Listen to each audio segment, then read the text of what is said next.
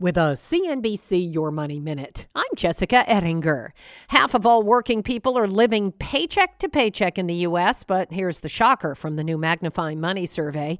More than a third of these paycheck to paycheck people make more than $100,000 a year. Financial experts have been screaming for consumers to keep track of their cash flow to see where money is flying out the window. They also recommend automatically paying yourself first. Just have some of your earnings go into a savings account every month so you never see it to spend it.